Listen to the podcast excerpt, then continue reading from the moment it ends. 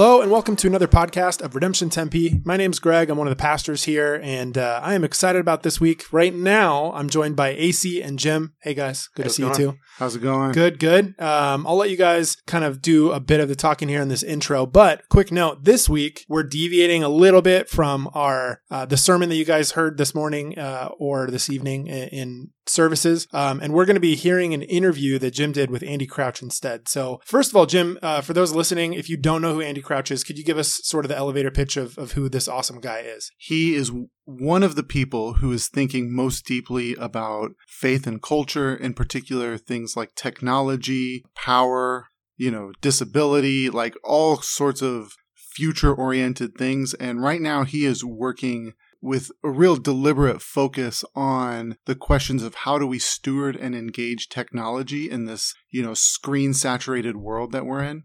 He's written a book called The Tech Wise Family, which actually has wisdom for not just families, but for anybody who's finding themselves uh, surrounded by technology that's just kind of drawing them in and saying, what does it look like to faithfully love God, love our neighbors, live in the way that God made us in, in a world like this that we live in? Yeah, I have been a fan of Andy Crouch. He's written a, a number of books now, and he has a way of writing that is approachable, but also paradigm shifting. I mean, there are Mhm. things. It's similar, actually. What I appreciate you, appreciate about you, Jim, uh, is there. There's a creativity in thinking that is outside of the box, but it's not just for the sake of being outside of the box. It's really thoughtful uh, and intentional. So um, I'm excited about this interview that that you were able to have with him. Let me ask. Uh, you guys, this if you could only recommend one of Andy Crouch's books, which one would you recommend? What would you say, AC? Oh, uh, well, I've only read one. So it'd be Easy enough. Tech-Wise Family. Yeah, okay. I would say, well, and I kind of get into this in the interview that every single one of his books that he's written has preceded a major paradigm shift in my life. Yeah.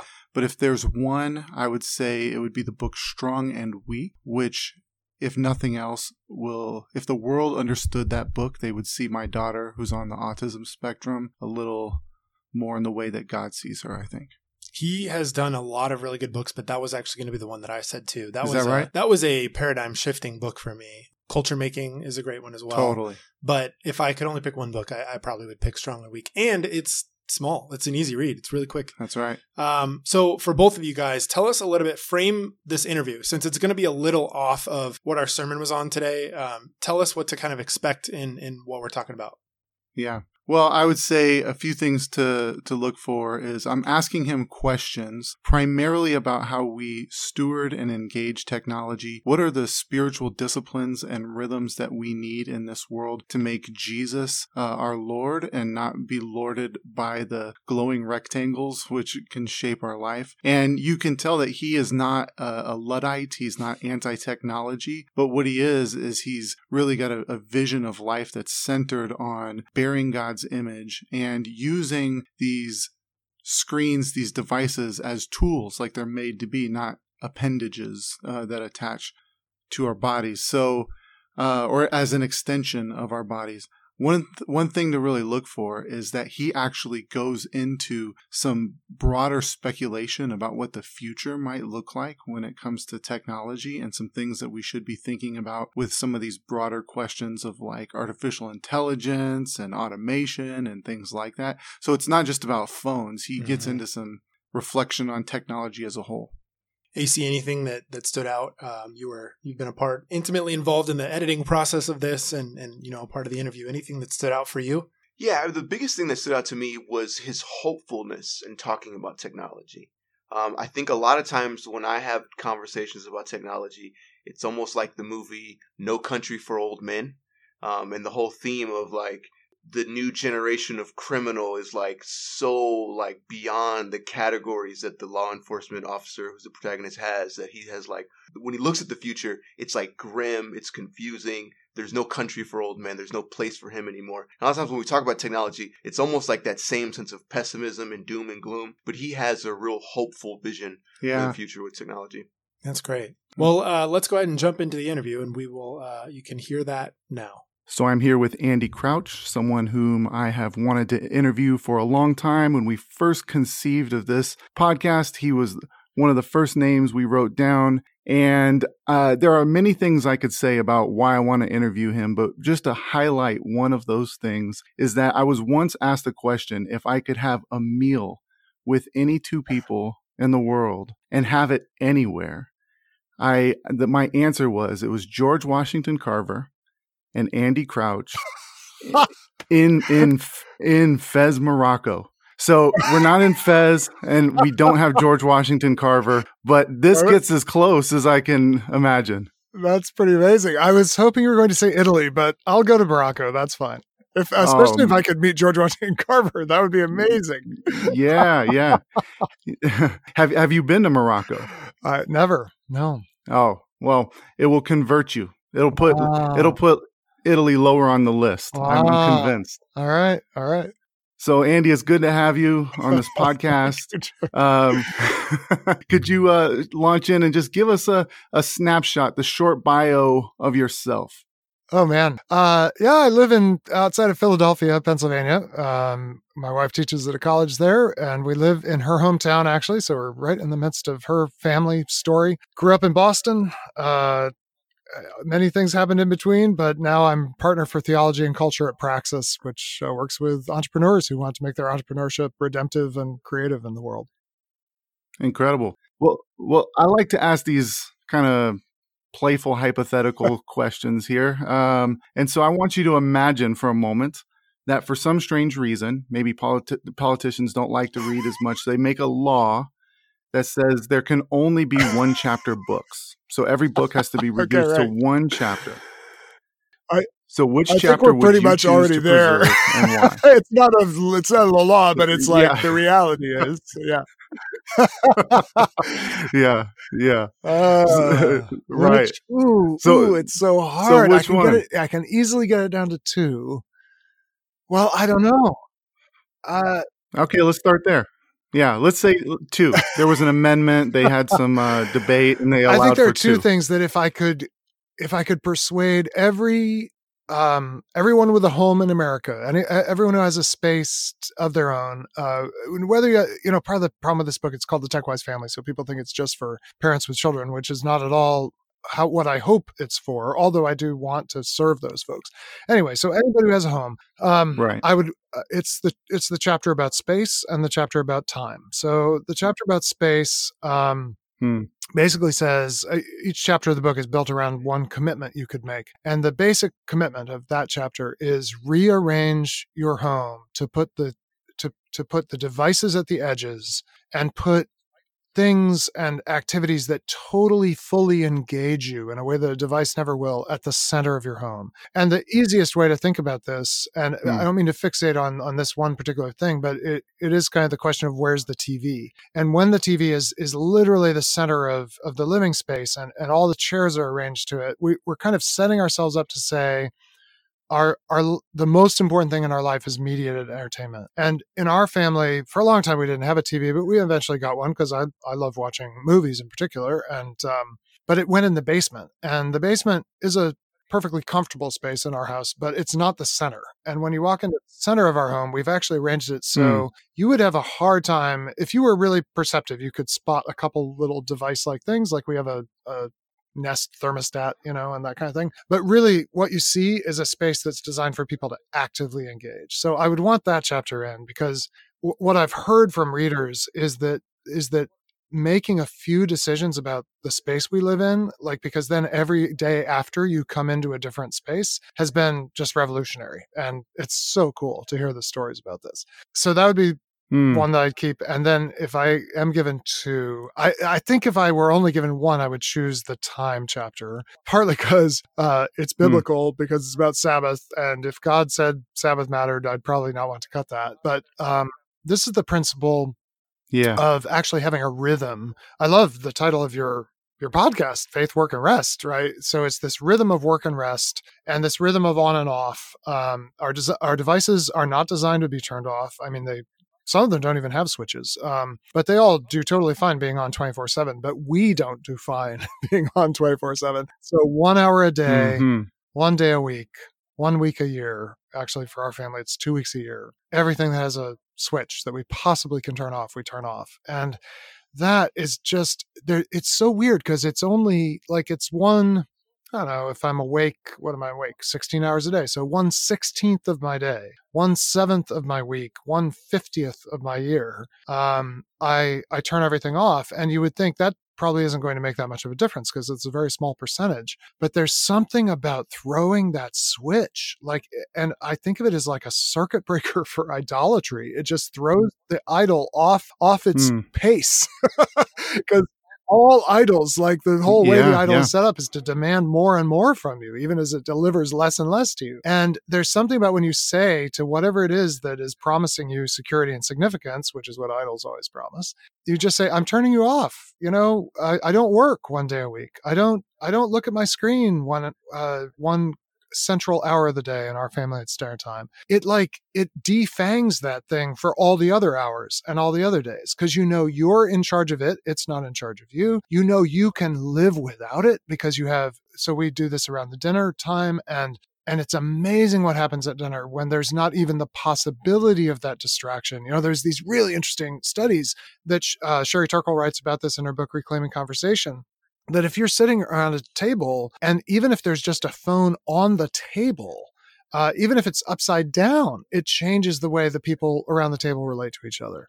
And then I think there's some evidence, I'd have to go Hmm. track this down, but I think I've read that even having it in your pocket in the room changes the way people relate. So to, to have us have one hour a day where we Hmm. just park it all, turn it all off, we plug them in, let them have their little dinner of electrons while we have our dinner. And, uh, and it just says we can live without this thing. And so then when you pick it back up, it's a tool, not not the master of your life. So I would choose, I'd keep the space chapter, but I'd really keep the time, or really, I'd think of it as the rhythm chapter, the, the rhythm of Sabbath that is how we were made to live and is what distinguishes the true God from false gods. The true God uh, is not ever escalating his demands on us.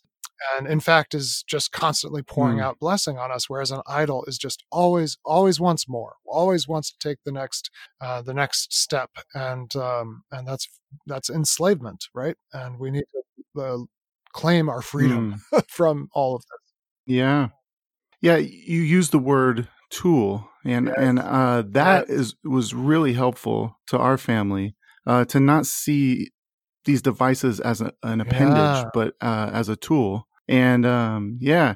And I think one of the ways that we started to do that and, and with, in our home is we actually have this this cupboard uh, where we put Mhm. all of the devices uh, at a certain time of the day, and and uh, we actually have a clipboard Oh, where we sign nice. them in, and and sh- yeah, because we're treating it like a tool. Uh, and if someone, if for some reason we needed it, like uh, Yeah. we needed to figure out some directions somewhere, we sign it Oh out, writing gosh, the purpose so for which we're using it, then sign it back in. Because what we noticed is when we would have to use it for one small thing, it would just Yes. stay the rest of the. Oh, you know? that's amazing. I'm totally going to steal that and uh, recommend it to other people. And maybe we'll do it in our family, but it sounds kind of radical. So maybe I'll, maybe I won't tell them about it. yeah. No, I love it. I love well it. you know you know it's it's um it it's actually been it's been really really nice and then the other aspect of it was Yep. with the nudge um is we've uh in that cupboard we have a, a jar of chocolates Oh, when we put it, in everyone gets a chocolate uh, Yes. to hit hit at the senses a little bit and then we we sing a song that we made up about how we rest in the work of Jesus and we yeah we dance out of the room and we just leave it there and so Oh, this is um, so awesome. yeah no but but that was that that that really Wow. flowed from uh reading techwise You know, uh, and uh can I- and, and working it out say, over think, time Um, Yeah. I love the combination of the chocolate and the song and the dance. Um, because uh, part of what my next book is about is how thin the um uh, our our technology i think we could have made different choices but the choices we made were to make our technology optimized for a very thin kind of existence so even the fact that it's so visual right and of course Mhm. for uh, visually impaired people there's a, a big uh, obstacle um, in how unnavigable the world Yeah. becomes when it's so screen based. And there are, you know, there's compensations for that and so forth. But Right. but just what that highlights is it's it's so much designed on sight and uh, very secondarily on hearing, but nothing Mm. about taste, nothing about smell, and nothing about movement. Right. So we're all just totally inactive now in Mm. front of these devices. And um, what it is to be a human being is to be this uh, combination of heart, soul, mind, and strength. That's the language of the Shema Israel, the, the great commandment: love the Lord your God with all your Mhm. heart, all your soul, all your mind, all your strength.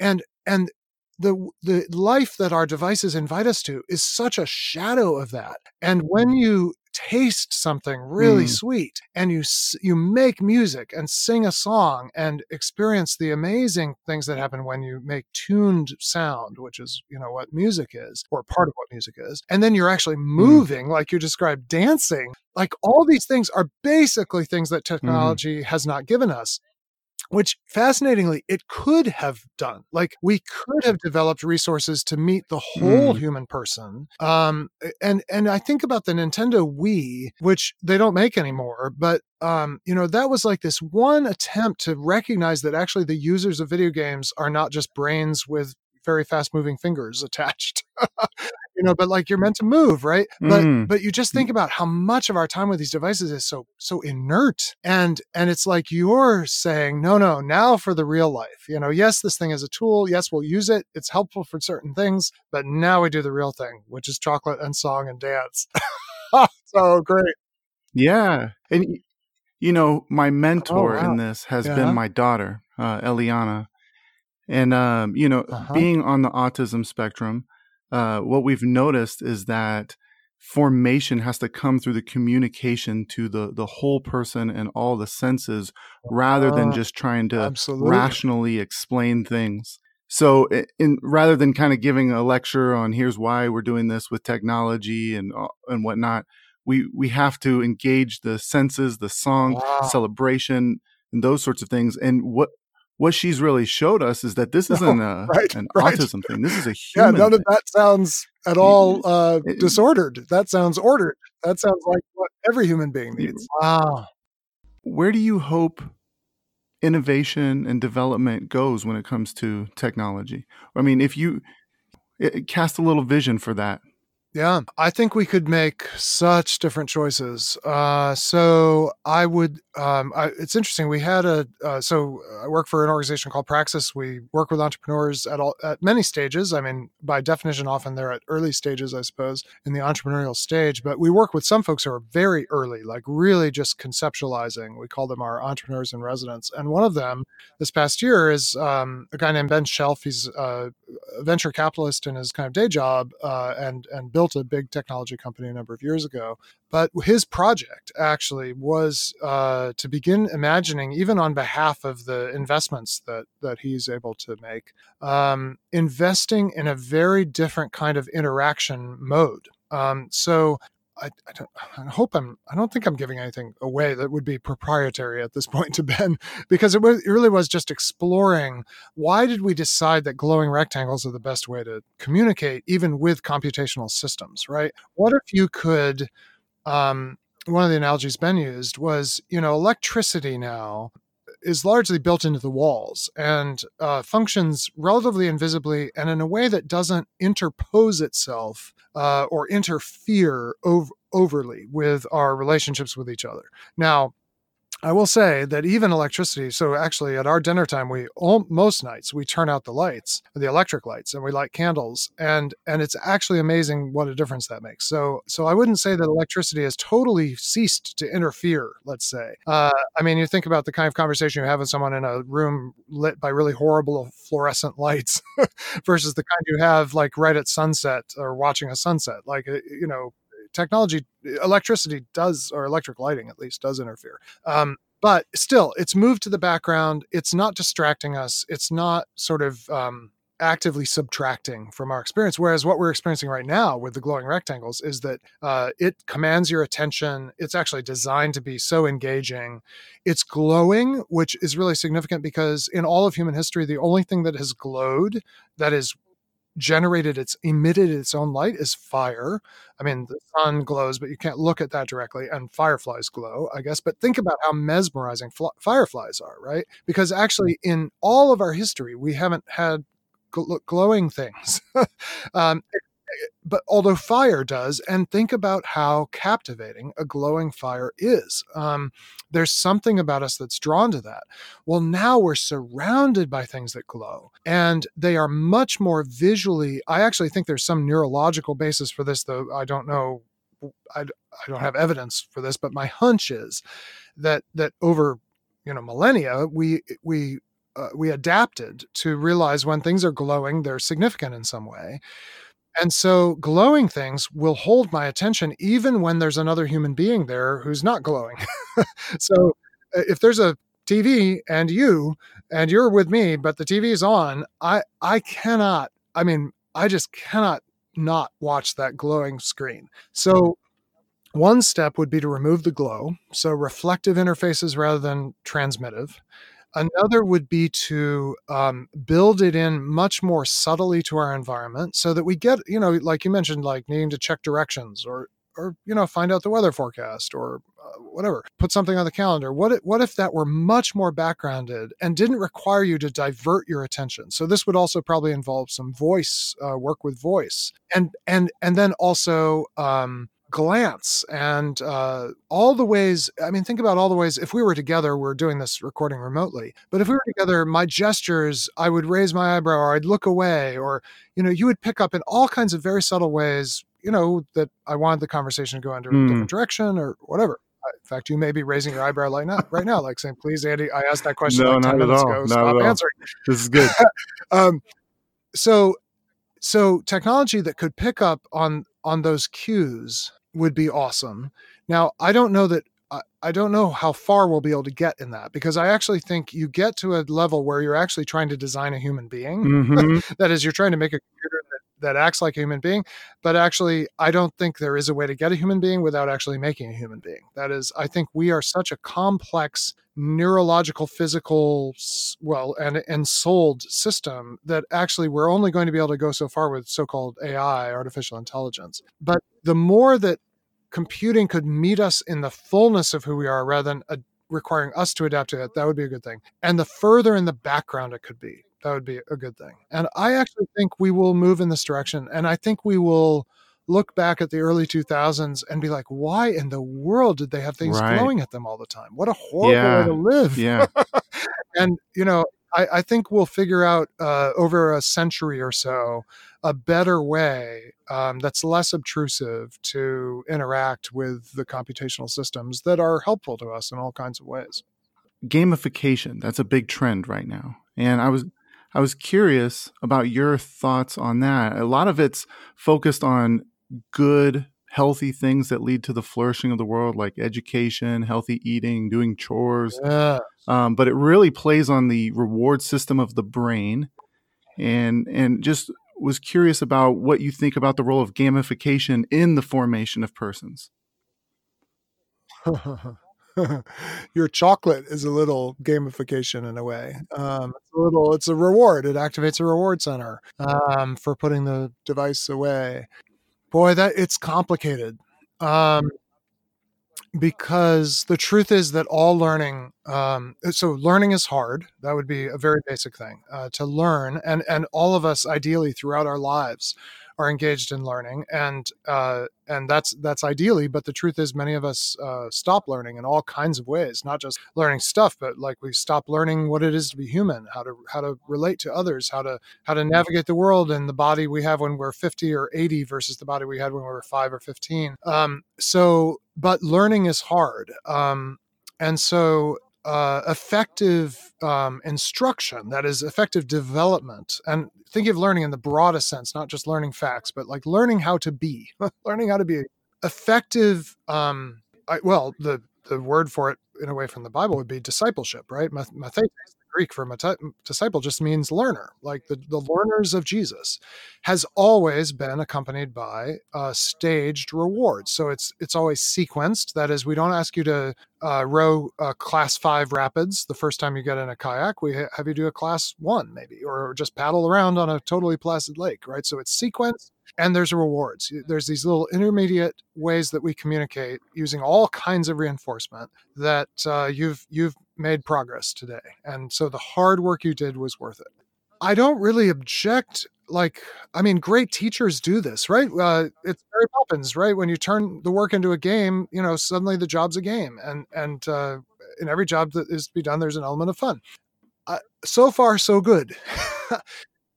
Think what I worry about is we're getting too good at this. Namely, there are ways to hijack what is normally a mediated system. So when your teacher says to you at the end of a piano lesson, Good job, Jimmy, you made progress today playing Mary Had a Little Lamb, and pats you on the back, right? There's all these mediating things that happen for you, even neurologically, to translate that ultimately into little dopamine things that move around and say, Woo, you know, that was good. Um, but but what we're now able to do is bypass the mediation that happens through the body's sensorium, you could say. And either through visual things that can happen in playing Candy Crush or whatever, or of course, we're, I mean, we're quickly going to get beyond that and be able to jack right into your neurology, your, your nervous system, either chemically or electrically.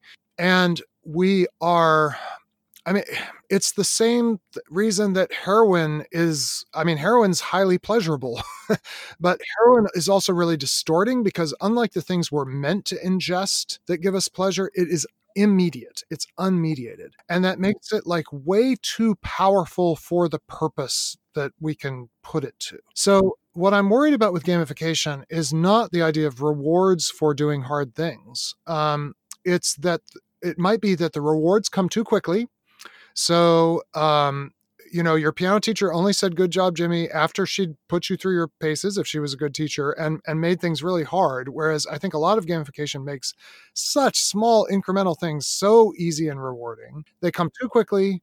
They're too intense. They're they're they're too immediate, like unmediated.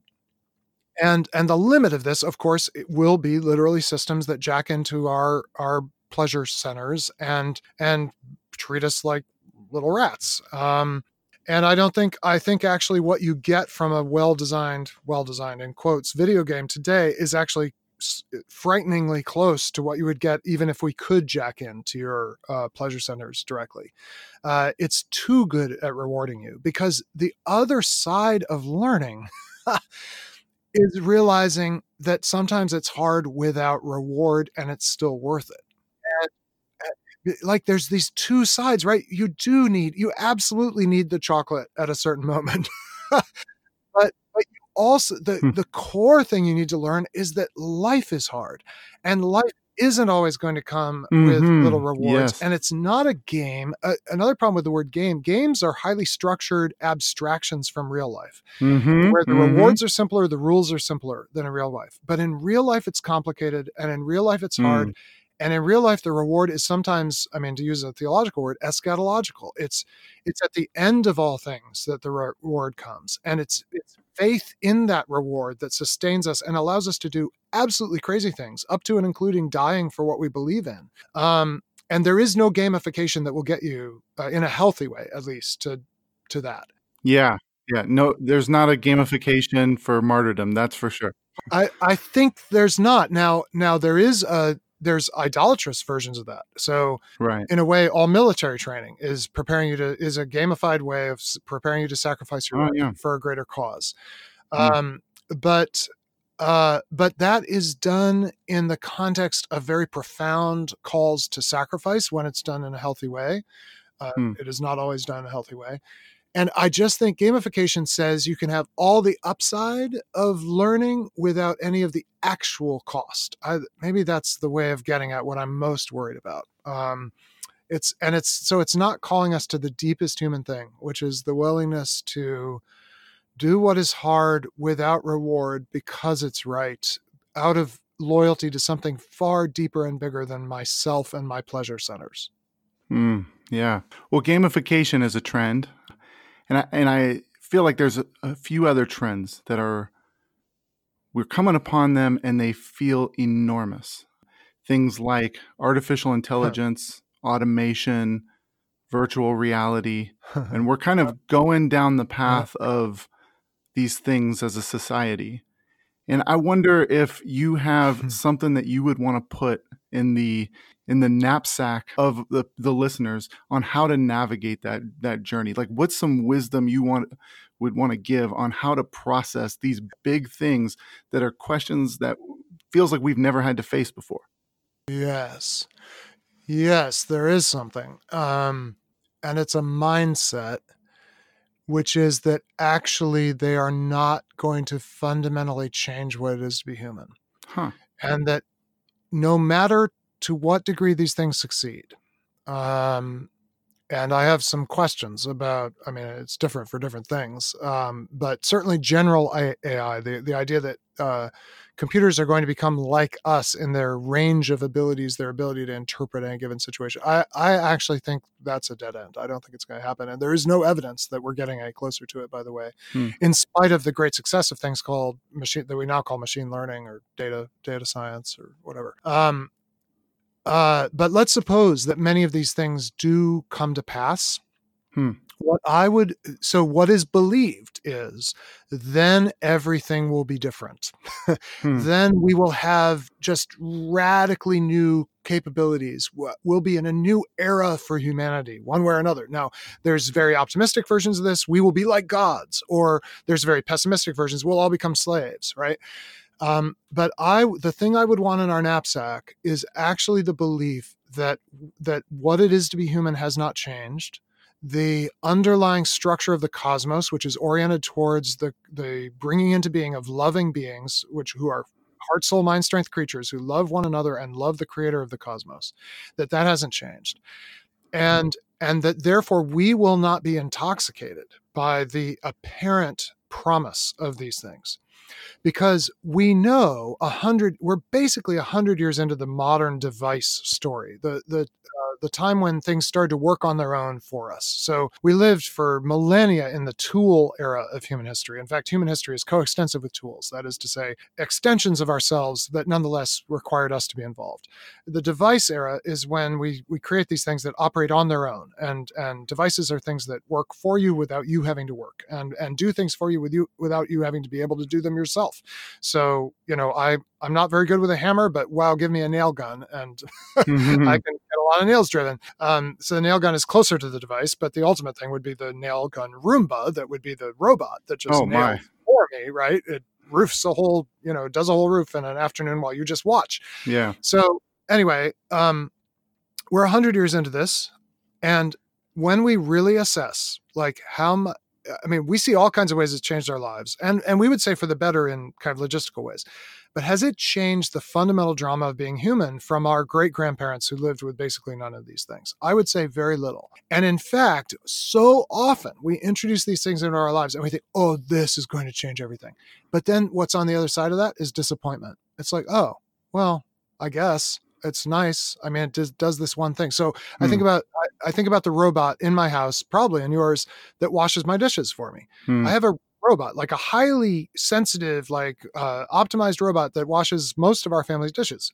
But we don't call it a robot, right? It's a it's a dishwasher. Right. Right. And uh, if you described that to my grand my great grandmother and said there will be something you'll just give it all the dishes and they'll come out sparkling clean and you won't have to do anything she would have thought oh, you know i can't believe and then of course many of our great grandmothers in particular spent a day a week on laundry like literally like washing the clothes like Mhm. all day one or one or two days a week and you would say no no it'll all just be done by machines they would have thought they were going to be living in paradise Hmm. are we living in paradise we're not living in paradise We're not. Yeah. we, are we fundamentally different? We're not fundamentally different. We just have a robot that washes our dishes. Like it's just not, it just doesn't make that much difference. And that's on a very small like household appliance scale. I actually think same thing for machine learning. Same thing for self-driving cars. Now, I actually think uh, I don't think I'm going to live to see a self-driving car in the in what people imagine, which is a car that just goes wherever you want it to. Hmm. Uh, in, in controlled systems on on controlled highways, for example, for sh- sure we'll have that. Um, but uh, it's I think it's a human level problem, and and we can't make computers be like humans. But we're going to make lots of progress, right? Mhm. Um, but you know, cruise control seemed amazing when it was introduced, and and now we most of us have it in our cars. Are we like different people? No. no, I don't even know well- most people even use it. Actually, Oh, I love cruise control. You do? I, I use it on. I, I actually use it to as a discipline tool. Like I'm on a 25 mile hour street where I oh, nice. 35. I set it to 27. Uh, yeah, that's good. you, so this is but but see this is not how technology is talked about it's talked about this thing that's going to be this step change in human history is going to totally change human history and and to go a little deep and this is kind of part of the next book where this comes from is uh, not science which is of course at the root of modern technologies we've figured out certain fundamental things about the way the world works but this doesn't come from the science side there's nothing in science that says you know implement these new devices and your existence will be different this comes from the other side of the history of technology that we never talk about, which is alchemy. Hmm. And alchemy, um, which of course we get the word chemistry from the same root as alchemy, um, alchemy was the search for the thing. It was called the philosopher's stone, this substance that if you could get hold of it, you could turn any metal into gold and you would have eternal life. You're, you'd be immortal. You'd never die. Hmm.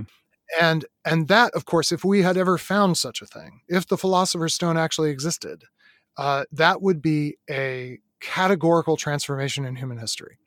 Hmm. It doesn't exist. It Hmm. never did exist. It's not meant for us. It wouldn't be good if we found it, right? Right, right. Um, and and it will never happen, no matter how dramatic, whether it's CRISPR gene editing or uh, automation or uh, you know any of the other things that are or the blockchain. Although that seems like that's passing even already, but Mhm. it, we will not be different. Hmm. But what will happen is we will want to believe we'll be different. And in the quest to achieve that transcendent leap, we will do great violence to Oh. other people and Hmm. ourselves in order to try to get that thing we thought we were after, which is a categorical change in humanity. And and so the it's it's not a neutral thing that we believe that oh on the other side of this singularity will be this new existence because actually the quest for that new existence will drive literal violence and and broader violation of human beings um and uh, I, I gave a talk about cyborgs recently, and I said, "Look, we're already all cyborgs. We're all integrated to a very remarkable extent with computational systems. Um, it, once they get implanted in us, I mean, most people's phones are basically implanted now. Like Hmm. it's not going to be that different. But what actually is going to happen is that in the quest for the kind of transcendence we think that being a cyborg would promise, we're actually going to use people as slaves."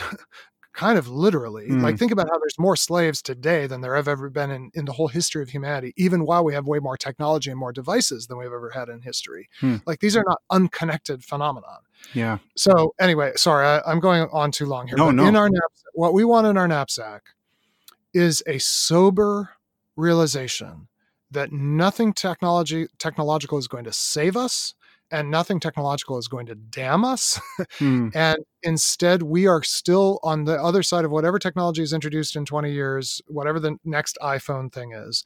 We're still going to be human beings, heart, soul, mind, strength, who are designed to love one another and God, and who also are in desperate need of, of transformation uh, from within, the transformation of the heart, rather than the transformation of our circumstances or our capacities or our capabilities.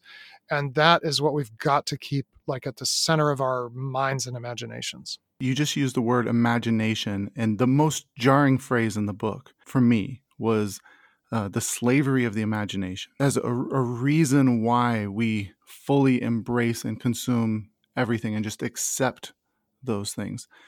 Explain the slavery of the imagination and what does emancipation from that slavery look like?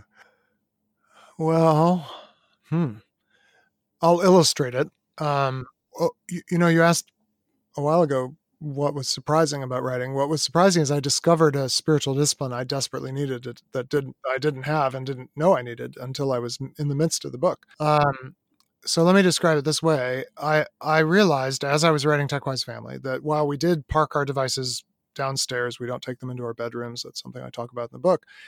That when I got up in the morning, I would come downstairs, I'd start my tea brewing, and before anything else, I would pick up my phone and uh, take it out of its charging cradle and open it up and see what outrage and what urgency and what horrible thing awaited my attention. And it, it just occurred to me one day, because I'm thinking, writing about it all the time, this cannot possibly be the best thing to do mm-hmm.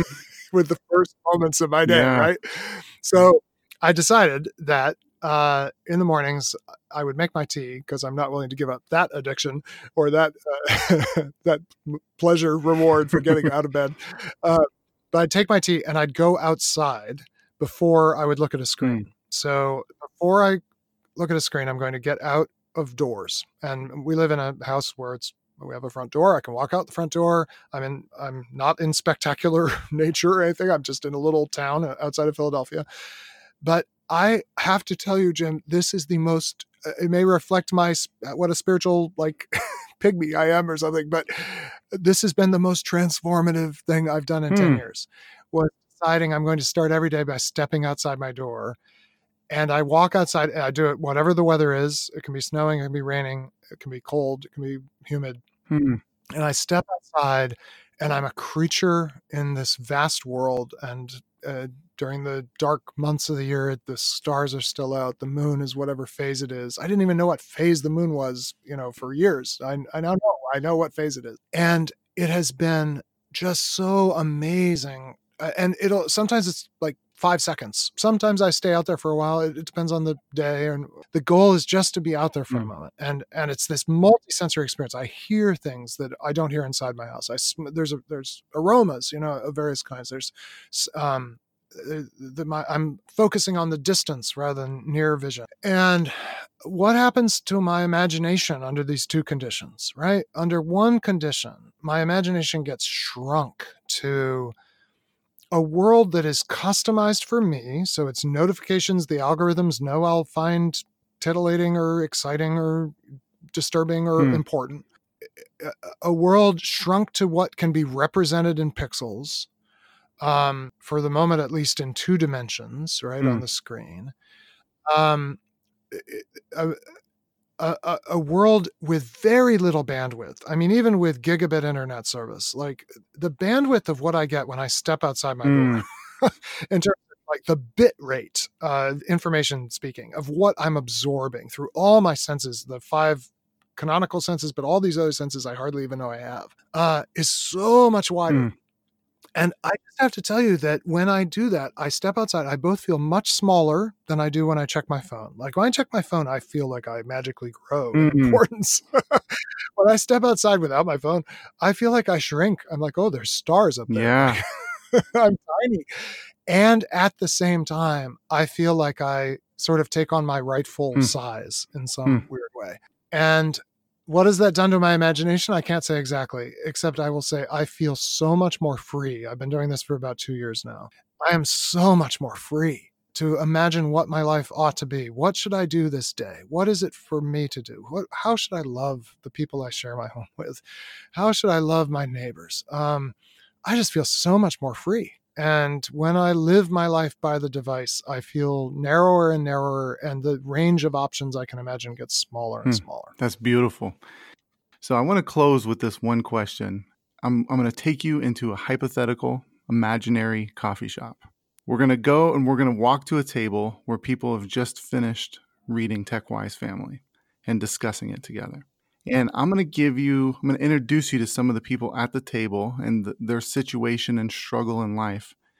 And I was wondering if you could, rather than give them the answer or the advice, if you could give them the question hmm. that they should continue to okay. ponder as they process it. So I'll introduce you to Adam first. So Adam is uh, someone who would describe his work as toil. He doesn't have a lot of agency at his work, and he's yeah. not even certain that the, the the goods and services that they produce are even all that helpful to the world. But he has to work, and Yep. he's realize he realizes that he much prefers leisure over rest because it helps Yeah. him take his mind off the Yeah. toil of the day Of course. Of course. and then real meaningful rest actually almost draws him in to the reality of life that he really wants to Yeah, escape from yeah, what yeah. what question would you give to him to continue to wrestle with and ponder I think I would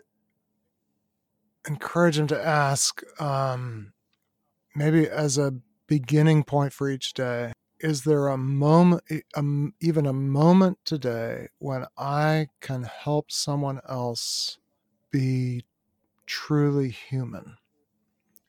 Hmm. Um, even just one moment. Uh, even if the work's not Hmm. designed to do that, even if opportunities for interaction are limited, but is there some moment today where I can help someone else kind of feel their their dignity, their valuedness, their their smallness before God, their belovedness, whatever it, all the things that go into truly human. Can I watch for that today? Hmm, that's good. That's really good. Okay, so let me introduce you to Eve. She's she's sitting right next to him. She's worn out. She's a single mother. Uh, she has teenage children, and she loves everything written in the book, but she's grieved. She's so far into Yeah, it yeah, yeah. that they've set the patterns of life Yes. and plus she she's working multiple jobs it's really hard for her to monitor all of this and she feels like implementing everything would just be overwhelming Yeah. what question would you have for her to ponder I would want her to go to her teenagers um, and not try to impose any rules or new patterns or break any addictions, even, but just say something like, uh, Can we take 10 minutes to talk about what you would like our family to be more like? And how, how could we together make it more like that? So Hmm. I'd, I'd get them on Hmm. her side. I'd want them on her side. And this is the great thing about teenagers. Like they, they, well, for one thing, they want to be on your side. I mean, they've got to be, well, however they re- re- relate to her, deep down, they're grateful for her, for all her sacrifices for them, for all she's done for them. And they, they want to love their mom and they want to be loved by their mom. But we, we all get into patterns in our family life where we don't express that. So I'd want her to ask them to in a way take ownership of what do we want our family life to be like in in a small way let's not change everything let's not try to fix everything but what could we do that would make this uh, home more like what you would want it to be like that's good.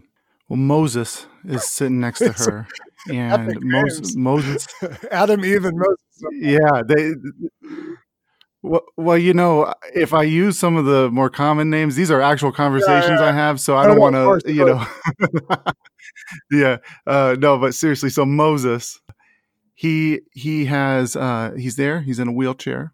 He has uh progressive ALS and it's uh he's needing technology more and more and actually when he's uh most of his time at home he his connection to um his devices allow him to speak allow him to communicate and he's often alone and this allows for him even through email social media to have some degree Yep. of connection yeah, but yeah. he's feeling a little convicted because technology is and screens are pervasive for him what yeah of course what yeah. question would you give to him It's the hardest one.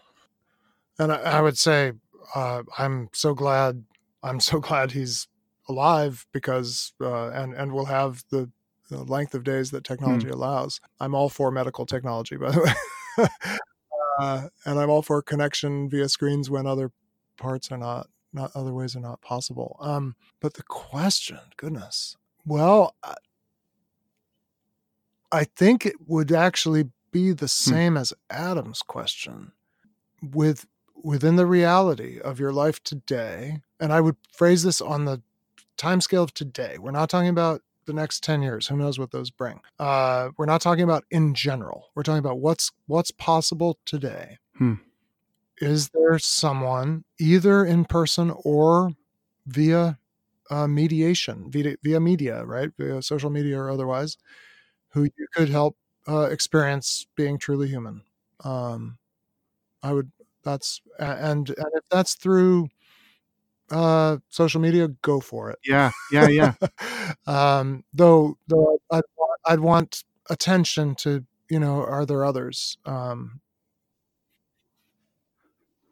yeah, that's good. That's good. Mo- most people would be hesitant to put on someone who's has such challenges like that the invitation to serve others. It wouldn't intuitively come. Oh, but that's what I mean. My gosh, that's what gives us our dignity. Uh, part partly, I mean, we have dignity whether we can do anything at all. But um, no, no, no. We're meant to. I mean, love is two ways. so of course there are many people who have to love Moses, uh, and and he'll rely on them more and more as his condition progresses. But um, but he's he's made to love, and uh, yeah, yeah, I love that. I mean, that that's really good. Final guy, yeah. Ted. Uh, he was, you know, named after the TED Talks. Um, he uh, he is someone who works for a software company that creates iPhone apps like Candy Crush, and he's he's he realizes that he plays a small part in the problem and he's asking questions of vocation of of what sort of what what sort of trajectory should he have vocationally to actually help people flourish through software technology those sorts of things? What question would you give him to reflect on? Yeah it would be something like how can i be part of building devices interactions interfaces uh, uh, I'm not sure what the right word is, but building the technological apparatus to help people love with heart, soul, mind, and strength. Mm. Uh, that's obviously that's a massive frame, and so you're only going to do a small part of it. But what's the part that my work could play at the various decision, you know, in the decision trees of how do we design UI, UX, and that kind of thing? Um, how do how do I make decisions that move people towards love, which is you know connection, vulnerability, service, well, lots of dimensions to that, uh, affection, uh, and and towards heart, soul, mind, strength, unity, rather than peeling off one little part of us. Um, how could I, how could I respect the fullness of what is to be human in the interactions that I design? Hmm, that's good, and I think to some degree uh, all of us could use all four of those questions in in some yeah. uh, way of framing those questions. So I really appreciate those. I appreciate your time and the very good work that you do, and uh, I really look forward to seeing what comes next. And so therefore, I can anticipate whatever conundrum comes next for me. So I, I, really appreciate you, Andy. Thanks for Thank taking the time. so much, Joe. This has been an amazing conversation. Thank you. Thank you for listening to the Redemption Church Tempe podcast, where we believe that all of life is all for Jesus. Redemption is one church in nine local congregations across the state of Arizona. Our vision at Redemption Tempe is to create disciples of Jesus who seek the reconciliation and restoration of Tempe. We would love for you to join us at one of our Sunday services at 9 a.m., 11 a.m., and 6 p.m. each week. You can learn more about us and how to get plugged into the life of our church by downloading our phone app called Redemption Church Tempe or on our website at tempe.redemptionaz.com. And lastly, we would love to hear from you. Please send any questions or feedback you might have about this podcast or our church by emailing tempe at redemptionaz.com. Thank you for listening, we'll catch you next week.